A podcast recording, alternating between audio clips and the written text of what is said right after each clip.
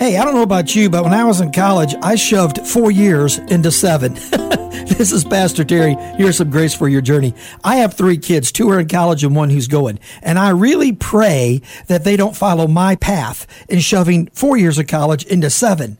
When I was doing it, I blamed a lot of people. I blamed the registrar. I blamed my teachers. But at the end of the day, I took seven years because, well, I did it. I made some bad decisions. Here's what the Bible says. When a man's folly or foolish decisions bring his way to ruin, you know what he often does?